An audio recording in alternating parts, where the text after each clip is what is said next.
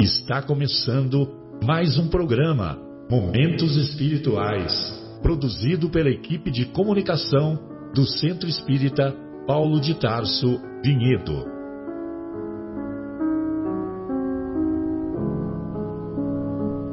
Se guardas contigo o estigma do sofrimento, indagando pela solução dos velhos problemas do ser e da dor, se percebes a nuvem que prenuncia a tormenta e o vórtice traiçoeiro das ondas em que navegas, vem conosco. Estudemos a rota de nossa multimilenar romagem no tempo, para sentirmos o calor da flama de nosso próprio espírito a palpitar e morredouro na eternidade, e acendendo o lume da esperança, perceberemos juntos em exaltação de alegria que Deus, o Pai de infinita bondade, nos traçou a divina destinação para além das estrelas. Boa noite a todos. Iniciamos mais uma edição do programa Momentos Espirituais. Hoje, 4 de outubro de 2019, programa que marca uma data muito grata ao nosso coração, como bem lembrou o nosso querido Marcos, que é o dia. Agora eu não sei se é, deve ser do nascimento, né? Não sei se é do nascimento ou do passamento de Francisco de Assis. Que alma belíssima, que alma belíssima que veio trazer uma iluminação num período de sombras que, prevale, que prevaleciam no nosso planeta. Sombras que campeavam em todo o clero romano na época, quando, lamentavelmente, os cardeais e mesmo aqueles que ocupavam os locais mais elevados do Vaticano na época, não somente tinham relações promíscuas com prostitutas, mas também matavam após o parto as crianças que eram fruto desse relacionamento, jogando essas crianças nas fogueiras logo ao nascer. Página sombria, sem dúvida, da nossa história. Não à toa, um coração tão puro, tão límpido, veio trazer luz para a humanidade naquele momento, reconstruindo verdadeiramente a igreja, levando-se em conta que igreja é, significa comunidade, significa convivência entre os homens, convivência na sociedade. E, sobretudo, veio trazer uma luz de como verdadeiramente se pratica os ensinos do Mestre. Ainda temos muito a caminhar. É verdade que a sociedade terrena melhorou e melhora a cada dia. O trabalho da transição planetária já é feito de algumas décadas para cá através do velório e da maternidade. Do velório, porque espíritos com propensão ao mal estão se despedindo da terra. Tomara não estejamos entre a lista desses irmãos, que certamente refazerão a sua caminhada, talvez em outros orbes, talvez aproveitando uma próxima encarnação ou umas próximas encarnações aqui mesmo no nosso planeta. Transição que se dá, como dissemos, através do velório e da maternidade. Da maternidade pela chegada de um número cada vez maior de espíritos com propensão ao bem. E esse número certamente se ampliará cada vez mais. Mas também ontem tivemos uma outra ocasião para comemorarmos, que foi a data de nascimento do nosso querido Hipólite Leon Denizar Rivaio, o nosso querido Allan Kardec. O grande professor, o grande educador, o grande pedagogo, cujo trabalho exerceu influência na pedagogia, na educação, não somente da França, como também de outros países europeus que passaram a seguir o modelo francês, e esse modelo francês acabou atravessando décadas e, por que não dizer, chegou até os dias de hoje.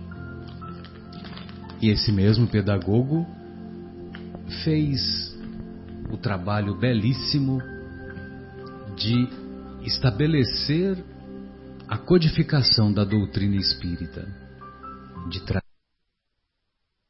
trazer essa obra belíssima, confirmando a previsão do Mestre lá no seu Evangelho.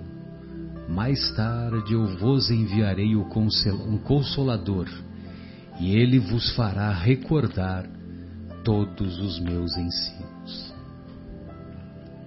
O que é Deus? Pergunta os Kardec aos benfeitores espirituais. Os benfeitores respondem: Deus é a inteligência suprema do universo causa primária de todas as coisas. Como é bom ouvir isso. Bem, feita, feita essa exposição inicial, nós queremos cumprimentar o nosso querido João, o nosso, e o nosso querido Guilherme. O infatigável Guilherme. Que maravilha. E nós queremos cumprimentar o nosso âncora maior. o âncora maior. Marcelo, que nunca fala o nome dele. Né? É, estamos sempre falando. Muito bem, então hoje nós vamos discutir o capítulo 13 ou 13? o capítulo 13, intitulado Que a vossa mão esquerda não saiba o que dê a mão direita, ou o que dá a mão direita, e também isso na primeira hora. E na segunda hora nós vamos estudar o capítulo 4 da obra Boa Nova, capítulo intitulado A Família Zebedeu. Que coisa maravilhosa, a família Zebedeu. Zebedeu e os filhos Tiago e João. E ainda tem a mãe, que agora eu esqueci o nome da mãe, mas é citado, aí nós vamos ler e estudar em seguida. Muito bem. Então, no capítulo 13, nós vamos encontrar na obra O Evangelho segundo o Espiritismo é, duas anotações do Evangelho de Mateus e em seguida vamos é, emitir as nossas opiniões. Muito bem, antes de iniciarmos, eu gostaria de dar um abraço carinhoso, muita gratidão. Poxa vida, como que foi bom o contato que nós tivemos na, na última sexta-feira com a nossa querida Luciana e a nossa querida Elis. Elis, Luciana, que brilhantismo que foi o programa da semana passada. muito obrigado pela participação de vocês e gostaria de convidá-las novamente a retornar, mesmo porque não foi possível fazermos alguns comentários a mais a respeito do trabalho, do belo trabalho que vocês fazem na evangelização infantil e da adolescência, e lá no, no Centro Espírita Paulo de Tarso, mas como ficou, é, eu gostaria de dizer que ficou muito bom o programa, os comentários que vocês fizeram, a forma carinhosa com que vocês nos trataram e receberam também o convite para estar conosco na última semana. Um beijo carinhoso a vocês, viu? Muito bem. Alguém de vocês gostaria de fazer alguma outra consideração ou podemos iniciar? Não, podemos iniciar. Né? Boa noite então, a todos. Mas boa é noite a todos. Uma... Aproveita e já falo boa noite. É, né? claro. Não, só comentando a, a, presença realmente iluminada aqui da, da Lu da Elis. Foi, foi ótima a participação dela no programa. Que venham mais, porque elas, elas abrilhantaram ainda mais a nossa o nosso trabalho aqui, o nosso programa. Boa noite a todos e realmente é, acho que não deu tempo, né, Marcelo? Porque assim, quando tá, uh, o, o ambiente está muito gostoso, a hora passa depressa demais. Foi isso que aconteceu, né? Quer dizer, com a presença da, da Lu e da Elis, né? Elas ficou muito gostoso aqui, né? O, a conversa e tal, e de repente o tempo acabou e não deu mais exato, tempo. Exato, não deu mais Guilherme, que honra o seu retorno aqui conosco. Diga, diga boa noite para nós. Boa noite. É bom estar aqui de volta. Pena que eu não estava aqui sexta-feira passada para aproveitar aí a, a presença delas. E eu acho que o microfone está baixinho, Marcelo. Tô, tô, com medo da gente estar tá com algum problema. Fala de novo aí. Falo de novo, sim. Vamos ver. Vamos lá, vamos indo. E e aí você. Outra, outra coisa que eu gostaria de saber de você é. Outra coisa que eu gostaria de saber de você é o. Se você encontrou o nosso querido Jaime, espero que você tenha mandado um abraço carinhoso para ele e para nossa Catarina, né? A nossa querida Catarina. Muito bem. Então, fazer o bem sem ostentação.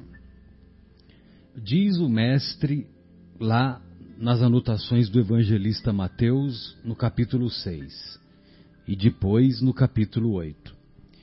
Tende cuidado em não praticar as boas obras diante dos homens para serem vistas, pois, do contrário, não recebereis recompensa de vosso Pai que está nos céus. Assim, quando derdes esmola, não trombeteeis como fazem os hipócritas nas sinagogas e nas ruas para serem louvados pelos homens. Digo-vos em verdade que eles já receberam sua recompensa. Quando derdes esmola, não saiba a vossa mão esquerda o que faz a vossa mão direita a fim de que a esmola fique em segredo. E vosso Pai, que vê o que se passa em segredo, vos recompensará. Vejam vocês que isso é uma situação repetitiva no Evangelho, né? É, quando Jesus nos ensina a orar, ele diz para nos trancarmos no nosso quarto e em segredo ou em secreto, e vosso Pai, que vê o que se passa em segredo ou em secreto, vos escutará as preces. Escutará, entre aspas, né? Lógico, né? Que até parece que, que Deus não tem audição perfeita. A outra passagem é: Tendo Jesus descido do monte, grande multidão o seguiu. Ao mesmo tempo, um leproso veio ao seu encontro e o adorou, dizendo: Senhor, se quiseres, poderás curar-me. Jesus, estendendo a mão, o tocou e disse: Quero-o, fica curado. No mesmo instante, desapareceu a lepra. Disse-lhe então Jesus: Abstente de falar disto a quem quer que seja, mas vai mostrar-te aos sacerdotes e oferece o dom prescrito por Moisés, a fim de que lhes sirva de prova. Há uma outra passagem que Jesus também dá essa recomendação para para uma outra cura que foi feita pelo mestre, né, entre as inúmeras curas, que foi aquela cura do cego de nascença. Vocês se lembram dessa passagem? O, é, a, do, a passagem do barro, né? Então, o, havia um cego de nascença e esse cego de nascença era conhecido na, na região. E esse cego aproximou-se de Jesus e disse que ele queria ser curado, ele queria ver. Após, inclusive, Jesus perguntar para ele: O que queres de mim? Aí o cego diz que quer ver, que quer enxergar. Aí então Jesus cospe no, no chão, faz uma, um pequeno barrinho, né? Com a saliva, coloca na pálpebra e, e ele orientou para que o cego fosse se lavar na piscina de Siloé, se não me engano, né? Que é uma outra, tem uma, uma outra passagem semelhante com o paralítico, né? Que também foi na piscina de Siloé. Aí depois que ele se lavou lá na piscina de Siloé, ele teve a visão restituída. Aí ele volta para Jesus, fica muito feliz e agradece. Agradece ao mestre. Os discípulos viram-se para Jesus em particular e perguntam: Lembrem-se que ele era cego de nascença. Mestre, quem foi que errou? Ele ou os pais? Vocês se lembram disso? Ele ou os pais? A resposta de Jesus é muito mais profunda do que parece. Aí Jesus diz: nem ele errou ou pecou, nem os seus pais. Mas isso aconteceu para que servisse de testemunho do Filho do Homem. Testemunhas provocadas pelo Mestre. Então, é, é um negócio assim que muitas vezes fica difícil de entender. Aí, estudando o livro dos Espíritos, nós compreendemos que todos temos uma missão. Nós temos uma missão junto ao nosso núcleo familiar, nós temos uma missão junto aos amigos da convivência, junto às atividades profissionais e assim por diante. Todos temos as mais variadas missões. E aquele cego de nascença, realmente, ele não tinha nenhuma imperfeição. Só que ele quis participar como uma das personagens da Boa Nova, nascendo naquela condição. Imagine você nascer cego, nascendo naquela condição, para é, não só para ser uma das personagens do Evangelho do Mestre, mas porque ele viu nessa oportunidade nessa situação, melhor dizendo, uma oportunidade de evoluir mais rapidamente. Entendeu? Lógico, evoluir mais rapidamente porque ele não ficou se queixando, ele não ficou maldizendo, ele não ficou é, esmurrando a parede, nada disso. E uma outra situação curiosa que eu gostaria de contar, que eu me lembrei aqui na, na vida profissional, uma professora nossa de obstetrícia, né, a professora Lenir Matias, ela conta uma experiência que ela teve que, que é impressionante, né? Que uma vez ela fez o parto de uma cliente e quando nasceu a criança, ela falou para a equipe médica, né, que estava junto, né, o anestesista, o pediatra, tal. Logo que ela pegou a criança, ela falou: essa criança é cega. Olha só, essa criança é cega. Agora, ela, é, essa professora, ela não é espírita, não tem nenhum viés de espiritualidade, nada disso, né? É de origem católica, né? Como, como a maioria de nós brasileiros. Mas o que, o que chamou atenção é que, da onde que ela viu, como que ela fez esse diagnóstico que a criança que acabara de nascer era cega? E depois os exames confirmaram. Os exames confirmaram depois. Normalmente nasce até com os olhinhos mais fechadinhos, né? Meio inchadinhos. Ah, mas aí assim, toda né? criança Sei, né? nasce, né? Então, Marcos? como ela Isso pôde aí- fazer Não, essa, é. essa observação, né? Isso. Sem, sem até às vezes ve- ver. Mas o recém-nascido não é que nem o cachorrinho, que demora uma semana para Não, abrir os não, olhos, viu? na Tem, tem muita gente que acha isso, né? Não, mas é mas mesmo, mesmo abrindo os olhos, depois foi visto que a Sim. criança que a criança tinha a, a maurose bilateral, né? Que é o nome técnico, É. né? De cegueira, né? Uhum. E, e certamente alguém soprou no ouvido, né? Entendeu? Isso veio na, na mente dela e ela, e ela falou, né? Ela teve a coragem de falar, entendeu? Você vê que interessante, né? Ela fala dessa maneira que veio na cabeça dela, que que Eu perguntei pra ela, ela disse que sim.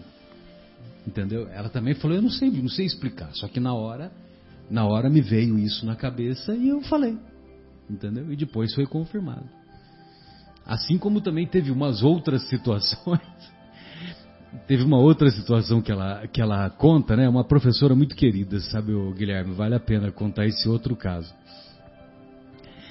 É é uma professora que ela, ela estudava muito, né? E na época, na época do auge da carreira dela, ela, nós não tínhamos acesso à internet como temos hoje, né? Que hoje você clica aí e você descobre aí uma infinidade de artigos em, em 30 segundos aí de pesquisa, né? E na época ela é, frequentava aquelas bibliotecas científicas e ia separando lá os artigos que chamavam atenção para ela. E aí ela leu, ela leu na, num determinado, numa determinada semana, ela leu um, um artigo sobre uma patologia chamada tricobenzoar. Eu, eu vou explicar o que, que é o tal do tricobenzoar. Muito bem. Aí na, naquela mesma semana, na hora de passar visita nas pacientes, ela encontrou lá uma paciente que ninguém sabia o que tinha. A paciente, ela estava grávida, que essa, essa professora é professora de obstetrícia. A paciente estava grávida, ela é, tinha uma dor abdominal e ninguém sabia explicar. Já tinha feito os, os exames que se fazia lá na época e pff, ninguém, ninguém descobriu o que, ela, o que a paciente apresentava. E os sintomas não melhoravam. E, e a paciente, ela também apresentava assim, alguns sinais exteriores de, ah, de uma certa debilidade mental, entendeu? E aí o apresentaram o caso para ela e é na hora ela se recordou porque a sorte também ajuda, né? Ela tinha acabado de ler, né, o artigo e a sorte entre aspas, né? Porque é aquela história lá, né? O, o- lembra que o Pelé e o Coutinho, né? Aquela dupla de jogadores, é, o pessoal diz que eu tenho muita sorte para fazer gol, né? E quanto mais eu treino, mais sorte eu tenho. Entendeu? Porque ele, ele treinava bastante, né? O Pelé. Tem, tem um outro jogador de. Outro, jogador de golfe também que falou isso, né? Um outro jogador de golfe famoso também falou isso.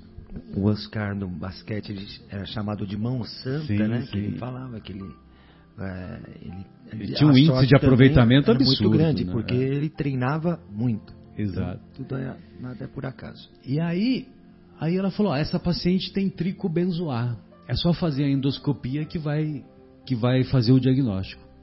Sabe o que é o tricobenzoar? É que são aquelas pacientes que, que comem cabelo. Entendeu? Então a paciente ela tem uma certa deficiência, um certo tra transtorno psiquiátrico, não necessariamente que seja esquizofrenia, né? Mas tem o transtorno psiquiátrico e esse transtorno faz com que ela fique arrancando e comendo os cabelos, arrancando e comendo. Exatamente, tem, tem de tudo, viu, Marcos? Eu sei que você está um pouco assustado, né? Mas tem os mais variados é, sintomas clínicos, né? E, e aí nessa de comer cabelo, o estômago ficou obstruído, entendeu? Ficou obstruído, aí fez a. Porque ficou acumulado, né? O, é que nem, que nem a, a pia, né? Fica acumulando sujeira, sujeira, chega uma hora que entope, né? O próprio gato, né? Que fica lambendo assim o pelo e eles têm problema. Esse tipo Pode acontecer isso acontece, também. É. Acontece muito com gato. E aí então a paciente fez a, a endoscopia, tirou lá o, o, o, o, o, tucho de cabelo lá e teve a, a normalidade da digestão restituída, né? Mas você vê que interessante? E eu quis citar esse caso porque ela teve, ela, ela leu o artigo e na, na hora passou a visita e aquilo serviu de, de inspiração, né? E ela matou a charada, né? Na realidade, a inspiração foi na hora dela ler o artigo lá, né? Na hora de ler o artigo. Também, também mérito dela, porque ela leu o artigo, não leu assoviando e chupando cana, né? Ela leu com interesse, memorizou, guardou o quadro clínico, né? E, aí, e na primeira oportunidade. É, e aí a gente volta na. Cada vem com a nossa missão, né? E a missão dela era essa aí, de estudar e auxiliar irmãos e irmãs, né? Na, na, situação. E aí ela, ela e aí o que, que como ela deveria fazer para se preparar para executar da melhor forma a missão? Estudando, né? Lendo, né? Igual por exemplo, né? medicina, é uma, não só medicina, né? Mas a medicina é uma profissão que exige bastante leitura, né? Pra, porque assim, a quantidade de casos e situações que tem que ser analisadas é muito grande, né, Marcelo? Sem dúvida. Muito bem, amigos. Então, eu só comentei esses casos aí por causa que uma das curas de Jesus, uma das passagens evangélicas, ele orientou para que o, o leproso fosse se apresentar ao sacerdote e fosse é, seguir lá os preceitos da época, né, que certamente eram alguns sacrifícios, né, que geralmente eles faziam sacrifícios de animais para mostrar para o sacerdote que realmente ele tinha sido curado. Ele era leproso e deixou de ser leproso. Como, como tantos, tantos leprosos que cruzaram a passagem lá com Jesus e Jesus curou tantos, né? Agora, o que essa passagem, assim, pelo menos que me marca, a forma como ele se dirige ao mestre, né? É, mestre, se, se o queres, se, caso você queira, você pode me curar, né? Ele não, ele não faz um pedido assim até direto. Ele fala assim, se você quisesse, se por dizer, seja, é um pedido com tanta fé que eu confio que você vai me curar, se você quiser. Tanta fé e humildade. E humildade, isso, humildade. Exato. É, né? Chega direto lá no mestre e, por favor, aqui, me cura, que eu tô, sei que você cura todo mundo, mais ou menos assim, né? Não, ele teve humildade, falou, mestre, se queres me curar. Né? Ou seja, ele confiava que Jesus iria curá-lo, ou poderia curá-lo, mas colocou para ele essa decisão. Eu acho que aí entra aquela questão que o Marcelo colocou, como como foi um espírito já devidamente, já tinha combinado, né, para ele, ele nascer. E até o Marcelo falou, é, a pessoa aceitar nascer, nascer e viver durante bastante, porque já era adulto, né, pelo jeito aí, e durante esse tempo todo sem enxergar para chegar até o ponto, né, de, de, de, esse momento de contato com, com Jesus, né, que é um negócio assim maravilhoso, né, dele poder ter essa oportunidade de participar desse desse momento tão importante para a humanidade. Né? Disse bem, viu, João? É, e até o Marcelo citou. Ele escolheu vir nessa época, talvez, né, na, na, na sua reencarnação, esperou com resignação o tempo de encontrar com o Mestre, foi paciente, teve fé, tudo que nós precisamos ter, né? Resignação, paciência, fé e humildade, porque no momento oportuno ele chegou ao Mestre, depois de esperar alguns anos, que ele nasceu assim, ele ainda faz o pedido com aquela humildade e com aquela confiança que seria curado. É, foi um espírito realmente preparado para isso, especial. E sempre que, sempre que estudamos esse tema é, de fazer o bem sem ostentação, é, sempre vem à mente o tema, é, um tema recorrente que é a, o tema relativo à esmola. E lá no, no livro dos Espíritos, nós vamos encontrar, lá na pergunta 886 e seguintes, a 886 já é famosa, né? A 886 vale a pena nós estudarmos. O Kardec pergunta para os benfeitores: qual o verdadeiro sentido da palavra caridade, como a entendia Jesus? Aí o Guilherme responde. Espera aí que o benfeitor aqui está lento. A internet desse benfeitor aqui está... É o BIP, né? BIP. Então vamos lá. Benevolência para com todos, indulgência para as imperfeições dos outros, perdão das ofensas. Exatamente. Então é o famoso BIP: benevolência, indulgência e perdão. Então, benevolência para com todos é boa vontade para com todos. Indulgência, ter olhos doces e não olhos amargos para as imperfeições alheias. E perdão das ofensas. Perdoar, dar mais. É, nós já estudamos o perdão nos capítulos anteriores. Então, o tema do perdão, vejam você que Jesus coloca como uma caridade maior, né? Que é benevolência, indulgência e perdão. Então, ah, quando uma pessoa nos pede uma esmola, é, a cena vai ser testemunhada pessoa que nos pede a esmola por nós e por Deus. Raramente alguém no, por exemplo, no semáforo, né, vai observar se demos ou se não demos esmola, se maltratamos ou ou tratamos de maneira caridosa aquele nosso irmão que que solicita a, aquela ajuda financeira. Agora, o que é importante se nós temos a disponibilidade e temos a boa vontade de darmos aquela esmola, aquela moeda de um real, moeda de nota de cinco, nota de dez, se nós damos com boa vontade, damos com amor e sem fazer juízo de valor para o nosso irmão, é isso que é importante para nós. E nós passamos a responsabilidade para aquele nosso irmão. O que ele vai fazer com o dinheiro passa a ser problema dele. Passa a ser problema dele.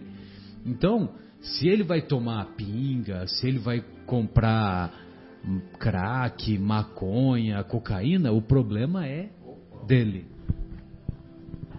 Comprar crack, crack, cocaína, etc. Ou então um café com leite e um pão com manteiga, né?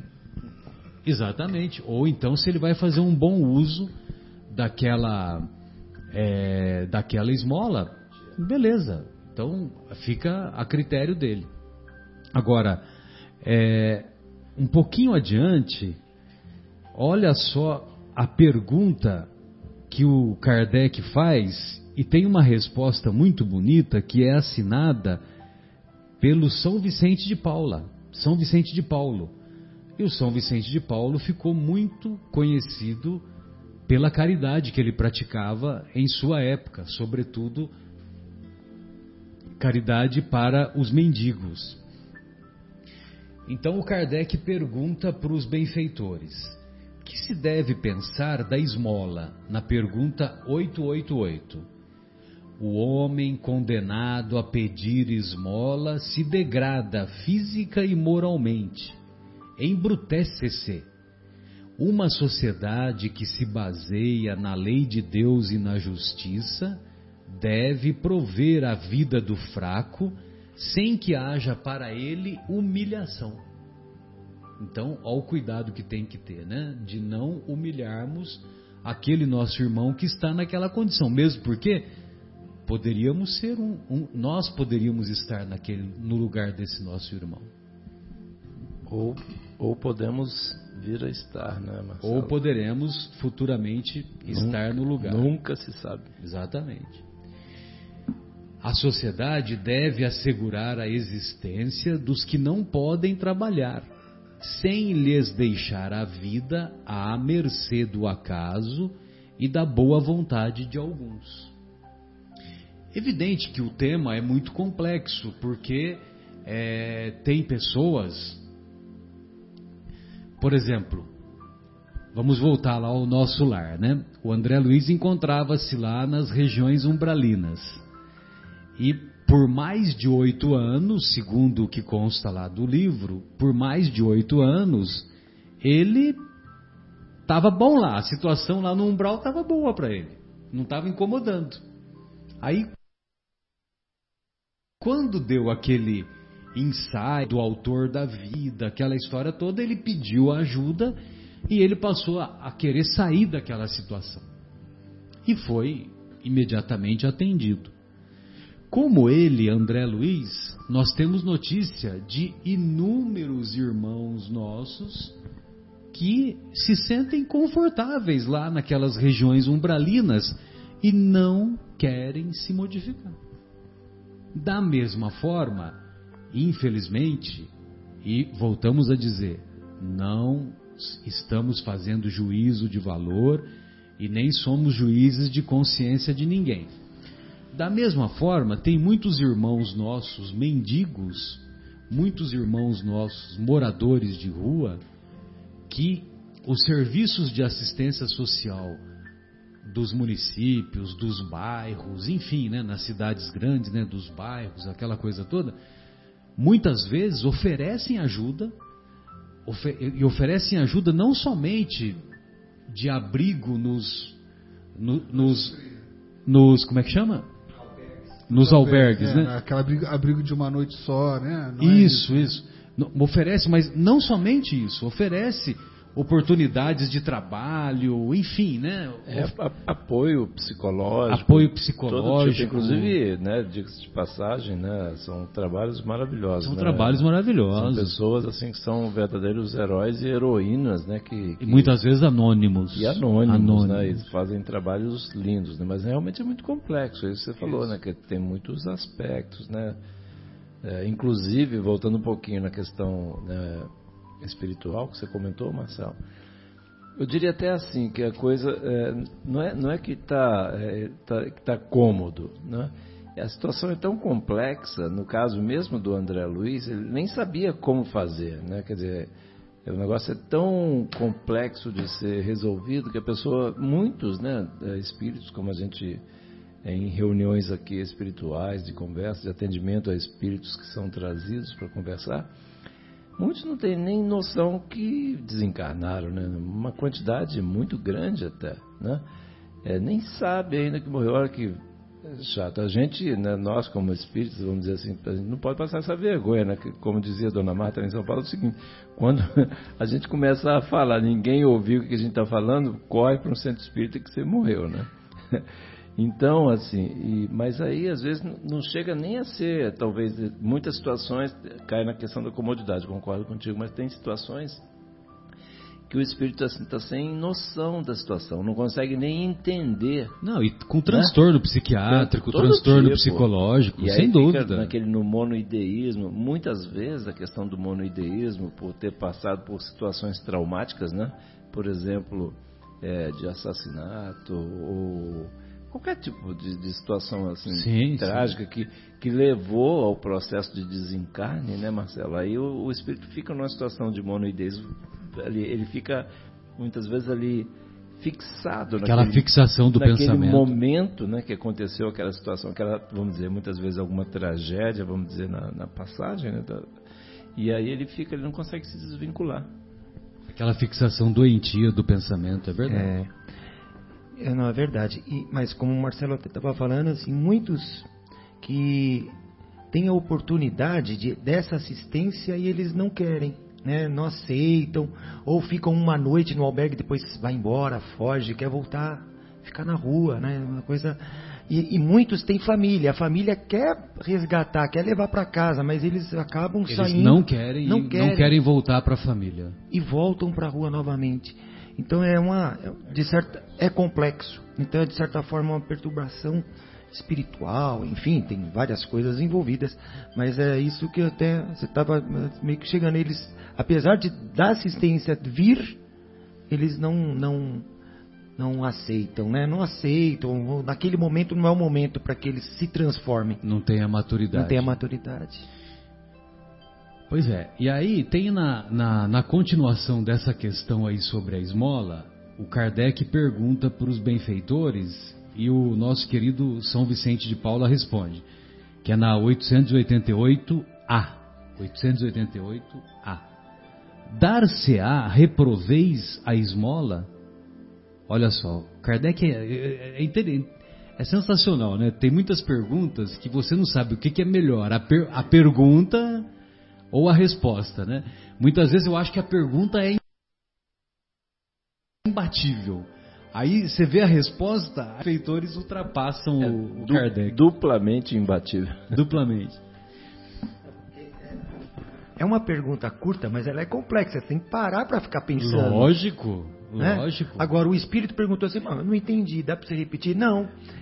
O Kardec deve ter perguntado e o espírito já foi respondendo. Lógico. Já, evidente que já tinha a resposta da pergunta. Mas não é uma pergunta fácil, é uma pergunta difícil, que é brilhante, né? Que é uma pergunta curta, direta e vai direto ao assunto. E a resposta, né, Marcelo, você vai nos dar agora.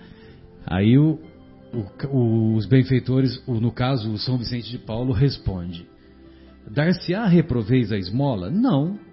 Ou seja, eles não, os benfeitores espirituais não reprovam se você dá a esmola. O que merece reprovação não é a esmola, mas a maneira por que habitualmente é dada. O homem de bem que compreende a caridade de acordo com Jesus vai ao encontro do desgraçado, sem esperar que este lhe estenda a mão. A verdade, pois não, pode falar. Não, eu acho que esse, acho que é uma é um momento assim para a gente refletir, né, no, no, com relação ao nosso, aos nossos sentimentos, porque a gente tem que, né, é uma caminhada, né, a gente vai dando pequenos passos como a gente diz, subindo degrau da altura de uma gilete, né, Guilherme? Pequenos degraus assim. Mas assim, para a gente refletir é, com relação a essa, essa questão de como é que a gente tem encarado, quando a gente, é, vamos dizer, se nos oferece uma oportunidade dessa de encontrar algum irmão, como é que a gente reage? O que, que a gente sente lá? Né? E aí, pra gente, é importante a gente refletir, né, Marcelo? Porque assim, a gente tem que primeiro lá desenvolver lá aquele sentimento, a reação que é o, o automático, e depois a gente vê assim, pô, será que esse meu automático está razoável para o nível, né, vamos dizer, a quantidade de horas de evangelho que eu já tenho, né? A quantidade de vezes, quantidade de textos legais que eu já vi, quantidade de, de palestras, né? Quantidade de programas daqui que a gente vê. Será que eu estou reagindo de uma forma adequada a isso? Aí ele continua: a verdadeira caridade é sempre bondosa e benévola. Está tanto no ato como na maneira por que é praticado. Então, o cara que é caridoso, ele tem essa dupla, esse duplo mérito, né?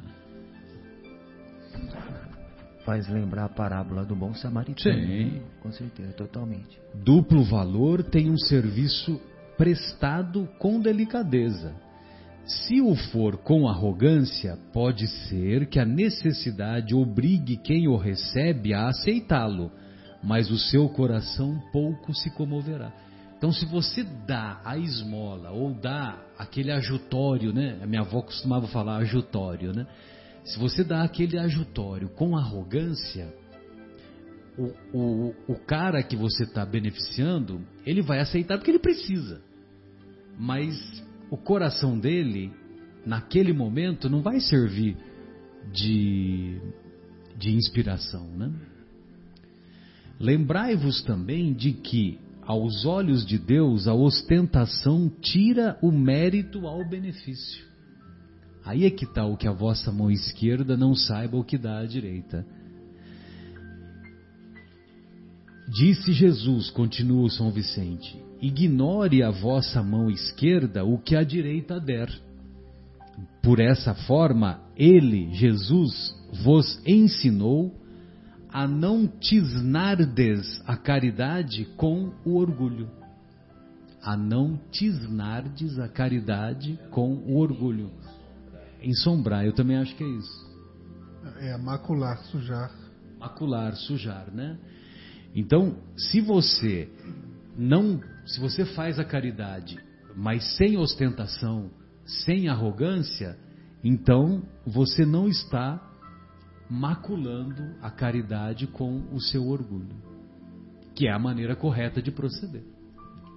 Pois não. E, e um ponto assim né, nessa reflexão, aproveitando para a gente parar assim pensar no ponto, né?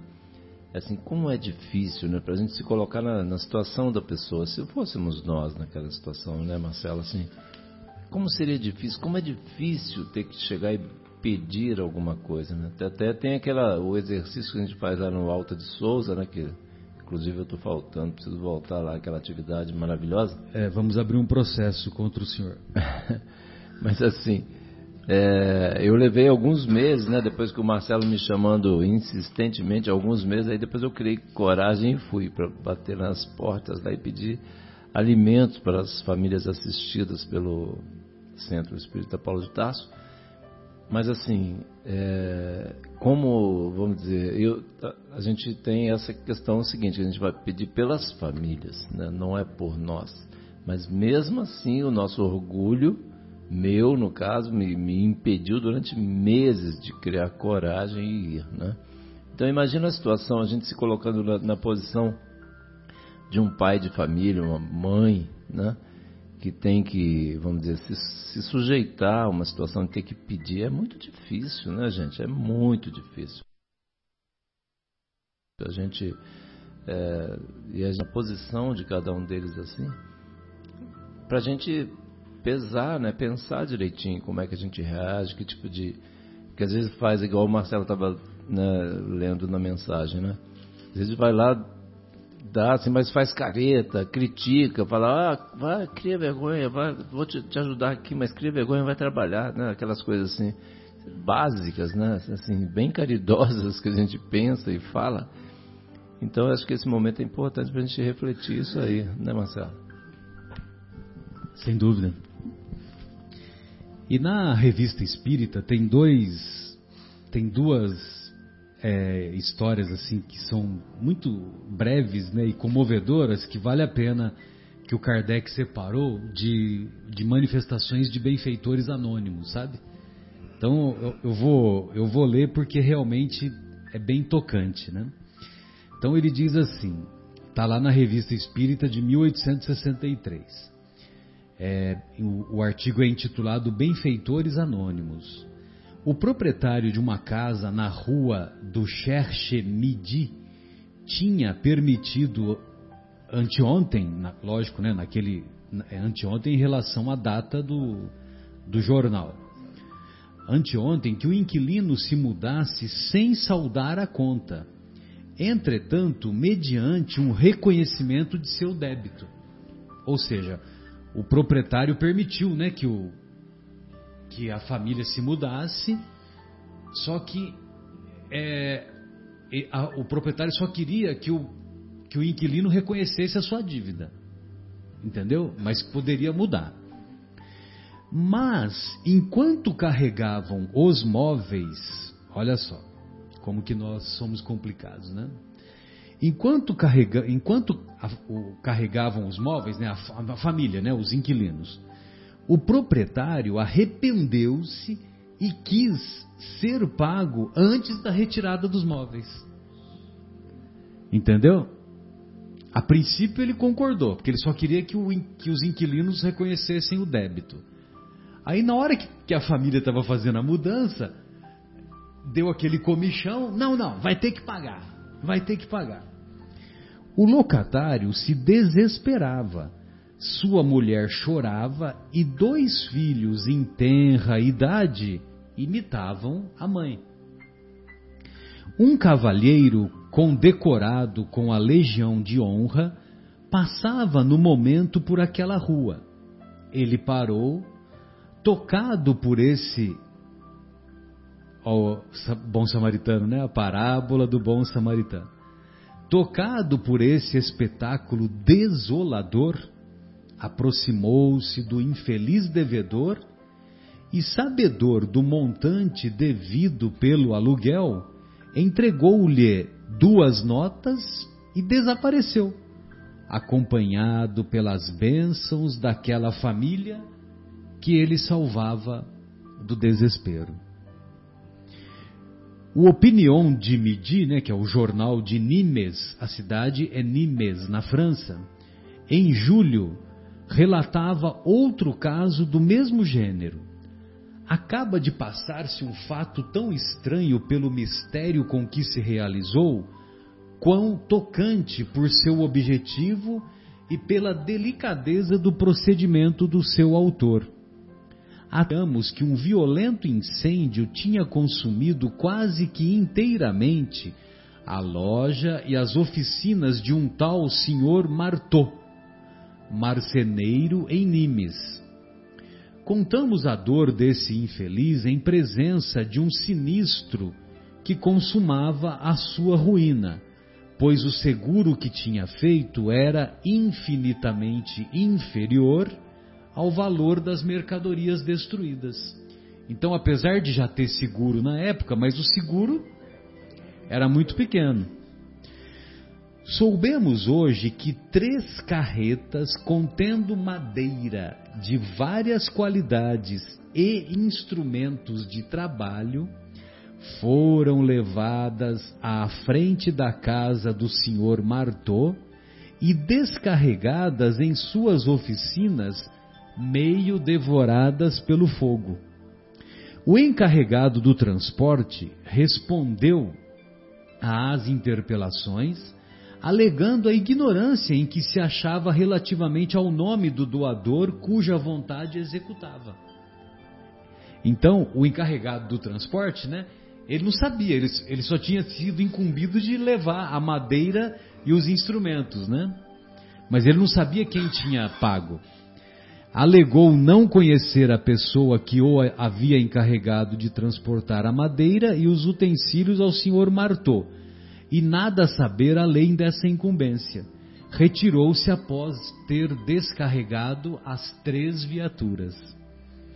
A alegria e a felicidade substituíram no senhor Martot o abatimento de que era impossível tirá-lo desde o dia do incêndio.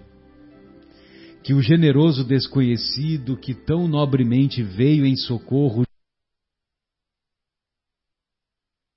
de um, infortúnio, de um infortúnio sido irreparável, receba aqui os agradecimentos e as bênçãos de uma família que desde hoje lhe deve a mais doce consolação e que em breve talvez lhe deva a prosperidade. Muito bacana, né? Comovedor. É comovedor. Não, e, e, e assim, esse é um exemplo muito legal, porque eu estou lendo a revista Espírita, né, Marcelo? Você sabe? Mas eu tô, até fiquei na dúvida. Sim, sim. Falei assim, pô, mas eu não li, mas é que eu estou em 1861, isso aí já é em 63, né? Estou no terceiro. Eu estou no quarto ano, assim, né? De, de... Essa aqui é 63. Né? É 63. Então, é, assim, são... é, São infinitos temas também, né? Pois é, não, eu, mas assim, mas é muito o, o clima lá, vamos dizer, o, é isso aí. O, o Kardec conta muitas histórias lá que se passa de, de fatos assim, né? E traz o conhecimento de exemplos. É muito, é, é muito rica a leitura da, da, da revista Espírita, muito rica mesmo. Marcelo, eu queria até citar um que acho que eu recebi por WhatsApp, eu não sei se é do Chico, mas se você souber que é, você me corrija, por favor. Que é uma passagem onde é, alguém está vendendo alguma coisa porque estava precisando e vendia doce, alguma coisa, e ele pagou bem mais por aquilo para aquela pessoa. É, eu falei, pô, mas você pagou mais. Não sei se era o Chico, mas desculpe, talvez não seja que aí ele explicou que é, era uma forma de fazer uma caridade indireta sem que a pessoa percebesse que estava sendo feita essa caridade, nem mesmo uma pessoa. Então eu estou vendendo isso por X, né? Vou pagar mais para poder ajudar, né? Sem que o outro, inclusive, perceba essa, esse gesto. Estava aproveitando a oportunidade. Eu acho que aí, inclusive, Marcão, se você me permitir, Marcelo, mas tem espaço, inclusive, para a gente refletir sobre uma outra situação, né?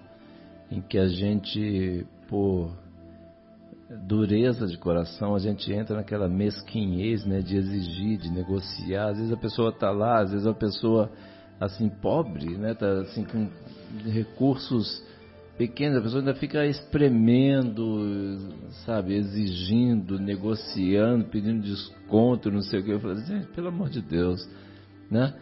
Quantas vezes será que a gente não, não, não se é, colocou nessa situação? Né? E às vezes a gente perde uma excelente oportunidade de ajudar né? e passa. A oportunidade simplesmente passa. E é possível também fazer outras, outras manifestações, né? só para para encerrar, porque senão aí a gente tem que abrir outros parênteses, né? é, que nós podemos também fazer a, a caridade no silêncio dos nossos corações, tendo apenas Deus como testemunho, através das nossas preces. Então, se nós temos lá as preces, é, se nós temos lá uma desavença na família, uma desavença com o, algum amigo do trabalho, algum amigo da escola, algum amigo da convivência, então nós podemos não somente perdoar e também pedir perdão para esses para essas pessoas envolvidas, porque também é uma prática do bem no silêncio. É uma prática que a vossa mão esquerda não saiba o que dá à direita. E, e, e esse negócio funciona, viu, Marcelo? Porque assim, a gente, né, é, é, os ouvintes queridos aí é, que reflitam, né? Eu já tive situações assim de pegar e fazer prece em situações dessas assim que o Marcelo colocou e o resultado é, é uma coisa maravilhosa.